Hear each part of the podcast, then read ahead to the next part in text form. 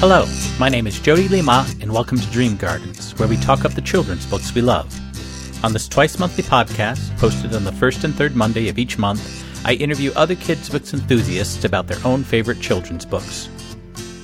Today, I'm going to be interviewing Tricia Elam Walker, who's author of the recently published picture book, Nana Akua Goes to School. And we're going to be talking about another picture book, Mufaro's Beautiful Daughters, which was written and illustrated by John Steptoe. Uh, I actually did another podcast about this very same book way back in February of 2017 with Jennifer Baker. Uh, it was only my seventh podcast at the time, nearly but not quite 80 podcasts ago. So if you want to take a listen to that one as well. Uh, but first, like always, we're going to start with a poem. And the title of the poem I'm going to read today is Calling Home, and it was written by Jane Yolen. Calling Home. I remember now the sycamore summers, one long block from the bay, how we teased the neighbor's bulldog till he chased us, teeth and tail, both ends grinding away to the one big tree with the low limb that everyone could climb but me.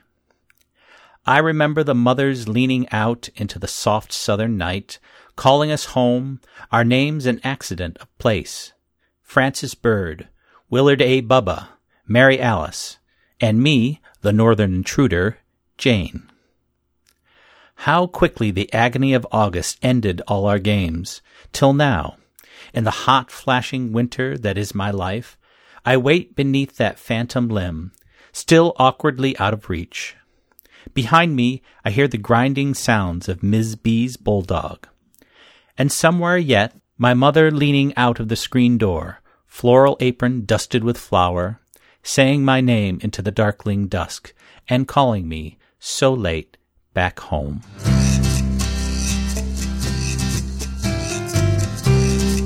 My guest today is Tricia Elam Walker, Assistant Professor of Creative Writing at Howard University and author of the novel Breathing Room. Her picture book, Nana Akua Goes to School, was just published this year. You can find her website at triciaelamwalker.com. Uh, thank you for joining me today, Tricia. Thank you for having me. Glad to be here. As I mentioned, you've, you have this uh, uh, new picture book that just came out this year, Nana Akua Goes to School. Can you talk a little bit of what that book is about? Sure. This book is about a little girl whose grandmother is from Ghana in West Africa and bears tribal scars on her face, tribal markings on her face. And the little girl loves her grandmother dearly. She's actually her favorite person in the whole universe but she's very worried because it's about to be grandparents' day at her school, and she knows that um, kids have, you know, pointed at her grandmother and thought she looked scary, and she had, they had another incident in the park, so she's worried that kids will be mean to her grandmother, and you know, as most kids want to be um, liked and they don't want to be singled out and they don't want to be different. There's all of that, those kind of emotions going on for her. But she loves her grandmother and she is finally able to tell her grandmother why she's worried about her going to school. And the grandmother has an idea that she thinks will solve the problem. And it does. And so it's really about accepting cultural difference and appreciating it. And I think I, my hope is this is a good time in our country for people to be looking for those kinds of books. What inspired you to write this particular story? Um, well, it's funny because I had the book contract first and I did have a book in mind. So I was approaching my deadline and I had sent all these different ideas to my agent who doesn't mince her words. So she'd say, nope, that's been done before. Nope, that's boring or that's depressing. and I was getting depressed and getting close to the deadline. And I happened to be, I'm a Buddhist, and I happened to be somewhere chanting, and the place where I was chanting had these two African masks on either side of the altar. And I kind of, it sounds kind of hokey, but it, I really feel like the African masks were kind of talking to me as I was chanting, and the story started to develop. And initially, I thought it would be a little girl who had the tribal markings that she was embarrassed about. But then when I did some research um, later on, I found out that probably that generation would not have them. It would have been, it would have to be an older person. So I decided to make it her grandmother. So that's kind of how it came about. And I don't think people realize that in a, a, a, picture book, there's often a lot of research and, and work that in, that goes uh, beforehand before you even get words on paper, and, and even getting words on paper is, is uh, you know quite a process itself. Even for you know, people, I think pe- think that it's a very short book, so it must be very easy. But there's actually a lot of work that goes uh, into creating um, something like that. Jody, you're exactly right because many people have said to me, "Oh, that must have been so much easier than your adult novel," and I was like, "No, it was not." Even though it was shorter, because true, there was a lot of research. Especially, I'm not from Ghana, um, but so of course I wanted to represent um, the country and these people authentically and correctly, and so I had to do research. I had to talk to folks. My uh, the illustrator had to do research because we also use um, some symbols in the book to help you know, help the children at, at the little girl school understand, you know, the tribal marking. So we use these symbols that are called Adinkra symbols, which are very ancient in um, uh, Ghana. And they represent different kinds of um, qualities in people that you might aspire to. And so we had to research those, and was, there was a lot, a lot went into it. it. Takes a village to write a children's book. oh yes, oh yes. And you mentioned your uh, illustrator. I should say the illustrator is April Harrison, and I'm I'm curious because I've talked to other picture book writers, and there's always a, different ways of collaborating. Uh, with illustrators. Sometimes uh, there's a direct uh, collaboration. Sometimes it's more indirect. Sometimes there's none at all, and just the the writer finds out what's going to happen after the book is done. I'm just wondering what was the particular um, collaborative process uh, with you and this illustrator on this book. Yeah, with me and April, it was mostly the latter. I did not know who the illustrator was going to be, and I should tell you that my um, the initial way that I got the book, book contract was with another book, and that one I knew the illustrator, and the illustrator and I collaborated as we pitched the book. But when they gave me the separate contract, there was no illustrator attached to it. So they found the illustrator and they, they told me who they were offering it to because she's so renowned that, you know, she gets to choose what book she wants to work on. So I was sort of, I knew of her work and I actually had a piece of her work in my house for maybe over 20 years and I didn't even realize it was her. But in any case, so I, so I really felt like, oh, this is meant to be. So I was really, you know, so hopeful that she would love the book and she did. Um, so, you know, I remember asking, you know, as we went along, I'd say, is there anything I can look at? I'd say that to my editor or the agent. They were like, no, not really. And so they kind of kept me out of it. But eventually, I can't even remember how, but April and I, you know, exchanged each other's contact information and she did show me the, what the cover looked like. So that was what I, I got to see that and I was like, okay, all right, this is going to be fine. you know, always a little bit nervous. And I think we did have one conversation which she said, Is there anything that's really, really important to you? Um, which kind of meant she wasn't going to ask me a, about a bunch of things, but she wanted to make sure, you know, if there was something that was critical. And I said it was really important for me the little, for the little girl to have natural hair. And so she accomplished that and she gave her these two little puff balls, which a lot of little black girls wore growing up. And I was like, perfect. So so there, so there was a little bit of that, and so and, and it sounds like knowing the, knowing the illustrator was at least somewhat of a relief, although you still had that sort of um, and, you know anticipate, you know, what is it go- things going to look like uh, when it's finally all done. Exactly, but I was blown away by it. I really feel like she breathed life into my characters, and I, I know I've said this a number of times, but that's how it felt. I mean, the characters lived in my head, but she actually you know, gave them bodies and eyes and movements. And I just love what she did. And do you have any plans for any other books in the future? I do. As a matter of fact, my editor has already said, well, what's next? And I'm like, oh my gosh, this book just came out. Can I have a minute to breathe? but I have, you know, I, I sort of had the feeling she was going to be asking me for something. So I have something that, you know, I'm, I'm working on. I'm tweaking. It's, I'm not ready to show it to anyone yet, but we'll see. But yes, I would love to write more children's books. It's been you know, challenging, but an absolute delight. I think all authors should at least try to write one children's book in their life, even if it, because uh, I think they they learn a lot about, you know, writing and all sorts of different things, just uh, trying to uh, write a children's book, which, like you said, in the picture book is, is a lot harder than people realize uh, in setting out. And, you know, I always wanted to do it, I love children's books mainly because of my mom. My mom was a children's book librarian, a children's librarian, and she would read children's books like, I don't know, she was reading adult novels and she would read them all the time. And we would sometimes feel like the, we would tell her the house is going to burn down while you're reading this children's book because her everything else would go away. She would just be in that world of the and she really said she thought that children's books could solve the problems of the world. She really believed. So she gave me that great love and I'm just, you know, she's not here anymore, but I I really feel like this book is for her and because of her. Hmm. I wouldn't disagree with that thought.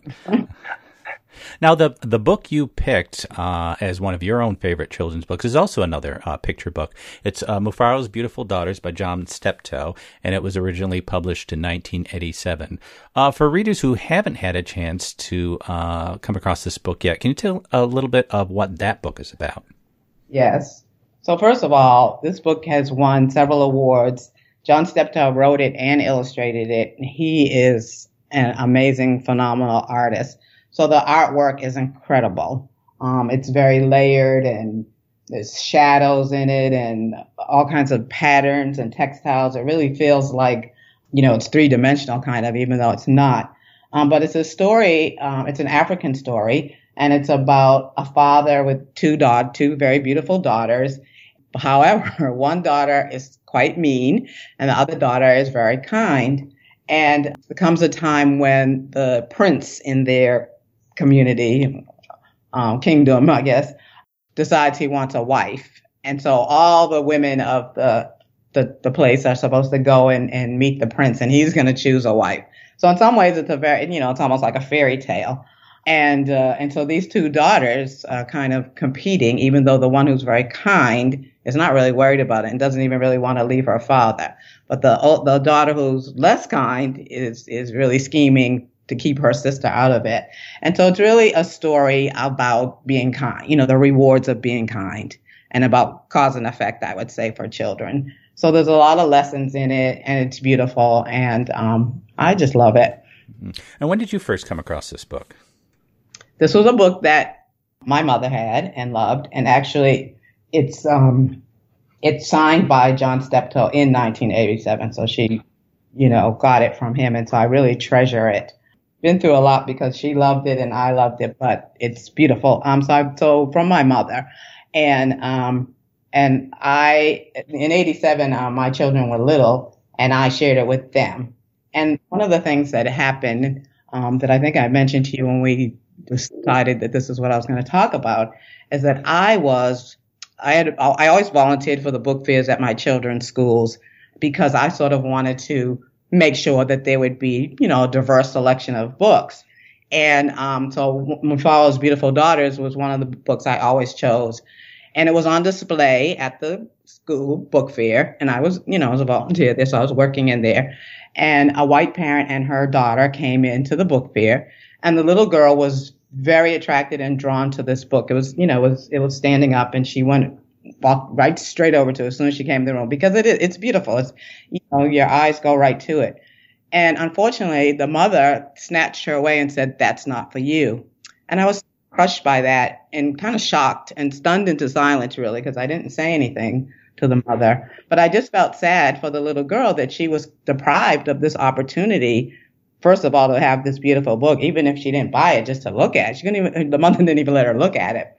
Um, and it just made me think, wow, you know, what if my mother had done that? What if I would have missed out on so many amazing books? Because when I grew up, there weren't books, you know, with um, black children in them displayed in any positive way. Really, I grew up in the 50s and 60s, so so yeah, I just felt very sad by that about that. So this book, you know, I remember that incident, even though it was a long time ago, and I love this book. It is a it is a gorgeous book, absolutely. And the full the full title of the book, I should say, is Mufaro's Beautiful da- Daughters: An African Tale. And and the, the original source of the story uh, was um, I found this in the liner notes was from tales collected from the Zimbabwe region. And according to the liner notes, the illustrations illustrations are actually inspired by the ruins of this old trade city. So it actually the the setting is actually it's a very specific um, setting, and I'm just wondering if you can talk a little bit about uh, why that's important, the significance of this very specific sort of African setting of the story. You know, well, for one thing, um, there's this lush greenery all around. There's all kinds of birds and uh, little creatures. There's a snake that talks to um, both the daughters. Um, you can sort of see the structure of the, the kingdom, the structures of the kingdom far away. There's fences, there's people working. I mean, it's very, the background is very rich. So I'm, I'm really glad to know that history. I didn't, I didn't know that before you mentioned it. Um, the forest looks very deep and thick. And there's also, um, it goes from night to day. So you see what happens with the, the change in the clouds. And, um, it's just that, you know, you feel like the, you're going on a journey with the characters because they have to walk quite a ways to go from the village to the, uh, the kingdom where this prince is. So he really does convey that really well through this, through the art. I, and I, I, noticed that, uh, and I'm not the uh, first person to make this observation. You know, there's a lot of parallels parallels to this story in the classic Cinderella story, yeah. and it, it's kind of interesting. Uh, when I taught, I did a unit on Cinderella stories around the world because there are so many uh, different stories that tell the same. In Iraq, there's this folk tale, The Little Red Fish and the Clog of Gold. In China, there's the story of Ye Shen. In Norway, Katie Wooden Cloak. And there's just a, there's a whole lot of other examples of this same common story of a young girl trying her best who escapes unfortunate circumstances with some help from magic. Just what is it about this story uh, that has such universal appeal, but what makes this particular story unique in that at the same time? Well, I think, um, you know, it's interesting because the two daughters look very much alike in this book. But as I said, one is pretty mean and the other one is very um, kind.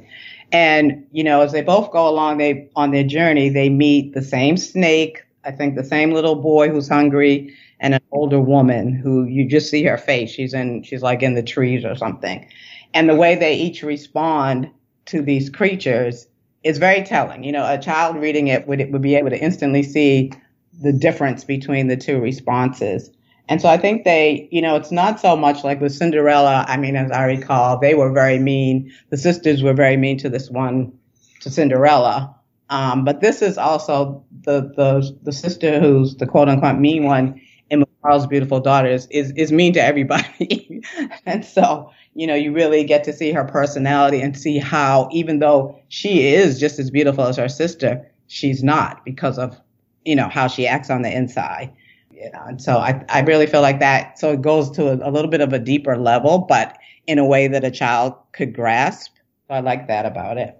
Yeah, because I was I was thinking about titles because titles always fascinate me. You know why you know why a book has a particular title because um, the and I wonder if you thought about the the title is Mufaro's beautiful daughters, not just Mufaro's daughters, but Mufaro's beautiful daughters, and why they you think that having that adjective in there is so important for us to understand what's going on in the story. Well, I think it goes back to what I'm saying because they both they look very they almost look like twins. Their hair is actually they have the same hairdo. I'm looking right at them right now, the, the picture. Um, and they both have kind of a ribbon tied around their forehead. So, you know, they, they are both very beautiful. But as I said, one is not so beautiful on the inside. So beautiful here, I think has many different uh, layers to it. So yes, on the surface, they are the same and they're both beautiful. But, you know, once you read the story, you know that they're very different and they're and one is more beautiful in a very different way, kind of. Now, the story here is a, a, a, fable. You know, it's it's meant to teach children a lesson about honesty and being good. But you know, obviously, it's it's it's a very um, you know, there's magical things that happen and animals that talk and things like that, and that just tends to engage kids more. What is it about telling stories like this that engages instead of just having a, a book, you know, that kind of gives them a straightforward, you know, be good, uh, don't lie, uh, but telling a story in this way that makes much more an impression on children. Well, children have amazing imaginations. And so, you know, I just remember as a child when I read fairy tales that later on when I read them, I thought, oh my gosh, that was scary. That was horrible. you know, as a child, um, it just was so intriguing. Um, and so I think, you know, the idea of a snake talking or a snake turning into a little boy and ultimately turning into a prince, um, even though it's, you know, it's not something kids would see themselves in their everyday life, they want to imagine it. You know, it takes them someplace else. And I mean, that's the thing about children's books. They, they take you to another place, but it's, um, so that the lessons you're, you're learning are through creatures, through, you know, mythological things that ultimately, you know, help you really figure something out and help you figure life out a little bit. And so uh, I, I just think it just adds another nuance to the story and um, and really, you know, really provides for a deeper understanding that a, that a child can grasp. Um, maybe they wouldn't if you were just like saying, "Oh, I want you to understand that you, it's important for you to be kind."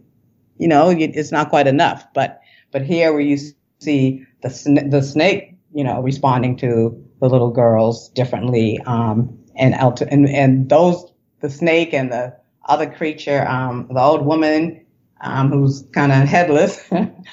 uh, when those are the people giving, you know, the lesson, I think that um, somehow it, it penetrates deeper. That's that's the impression I get. Just trying to remember back. I want to uh, uh, go back. I rem- you mentioned before about your mother, the idea that children's books can really uh, save the world. And I know I used to use when I taught, I would use picture books for for older kids, like in, in middle school, to help teach different things. And I'm wondering if you think a, a book like this, because sometimes we sort of say, you know, picture books are just for you know kids in kindergarten, first grade. But I think there's a value like this, books like this for older kids, teens, or even adults um, to um, to sit down and, and read a book and what they might gain from that. Oh, you know what? Absolutely. And I'm so glad you asked that because, for one thing, my mother used to give children's books to adults as gifts. And to this day, um, family members remember that and they know which books she gave them. And because she would pick them out for, you know, she really had a particular book for a particular person, for whatever, you know, might have been going on in their life. She really was able to do that really well. And I've done it um, in my later years, just sort of trying to keep her tradition going. Probably not as well as her in terms of matching a book to a person. But the other thing I want to mention is that at the beginning of the um, COVID situation going on in our in our world, I my husband had a bike accident, and he was you know very badly injured and had to have some um, brain sur- emergency brain surgery. And when he was recuperating, he was very concerned, and so were um, the rehab nurses. They were very concerned about his cognitive abilities coming back, and they were they would do little worksheets with him. And in the rehab center, there was a, a cart with children's books on it. And somehow I just thought, let me let me try this. And it just dawned on me, like, what if I wonder what it would be like? It would be helpful to him to read the children's books. And I have to say, I, I, probably should write about this because it was the most wonderful thing. We would read the children's books together. I'd read a page, he'd read a page. And then at the end of the story, just kind of discuss it. And all the books we read um, had a message and, you know, you could interpret it one way or another sometimes. And it really proved to be very, very stimulating to his brain and really just, just the medicine that the doctor didn't know he ordered. she in this case. well, that sounds terrific. That's it does, and it does sound like the great topic for another book. but yeah, so the I mean, the point I'm trying to make is that I I really think that because children's books do try to teach something without hammering it over the child's head, so in a, in a in a subtle way, it is something that can be used for adults, for teenagers. I think it'd be really good with teenagers. And you're actually making me think I might try some with my students in the fall because, of course, teaching online is probably going to be happening for many of us. Um, and so, you know, I'm always trying to figure out a way to make that uh, a little bit more engaging. And so that might be a way. I think that sounds like a great idea. Um, is there a part of uh, Mufaro's Beautiful Daughters that you'd like to share? Uh, sure as I said, you know, the, the book begins with a description of the two daughters, and so that you know um, that uh, Manyara is the one who's not so nice, and that Nyasha is very sweet and kind. And so I'm just going to pick up and just read just a little bit from one page. Mufaro knew nothing of how Manyara treated Nyasha. Nyasha was too considerate of her father's feelings to complain, and Manyara was always careful to behave herself when Mufaro was around. Early one morning, a messenger from the city arrived. The great king wanted a wife. The most worthy and beautiful daughters in the land are invited to appear before the king, and he will choose one to become queen, the messenger proclaimed. Mufaro called Manyara and Nyasha to him. It would be a great honor to have one of you chosen, he said. Prepare yourselves to journey to the city. I will call together all our friends to make a wedding party. We will leave tomorrow as the sun rises. But my father, Manyara said sweetly, it would be painful for either of us to leave you, even to be wife to the king. I know Nyasha would grieve to death if she were parted from you. I am strong. Send me to the city and let poor Nyasha be happy here with you. Mufaro beamed with pride. The king has asked for the most worthy and the most beautiful. No, Manyara, I cannot send you alone. Only a king can choose between two such worthy daughters. Both of you must go. that's the section. And I, I, just realized that I, I completely forgot. I, I meant to ask you earlier. Uh, was there a part of your own book, um, uh, Nana Akua Goes to School, uh, that you'd like to share as well? Oh, yes, I would love to. Um, so, as I mentioned, Nana Akua Goes to School is about a little girl named Zora who is concerned about taking her grandmother, Nana Akua, um, to school because of the fact that she looks different. So I'm just going to uh, read a section where she's um, expressing why she's concerned. Zora frowns and thinks about the last time she and Nana went to the park. Nana pushed her high to the sky on the swings, and Zora was almost flying. But on their way home, a little boy pointed at Nana, and Zora heard him say to his mother, That lady looks scary. And the very next day, a server in the little tea house stared so hard at Nana she forgot to bring them sugar cookies with their tea. This is because Nana Akua looks different.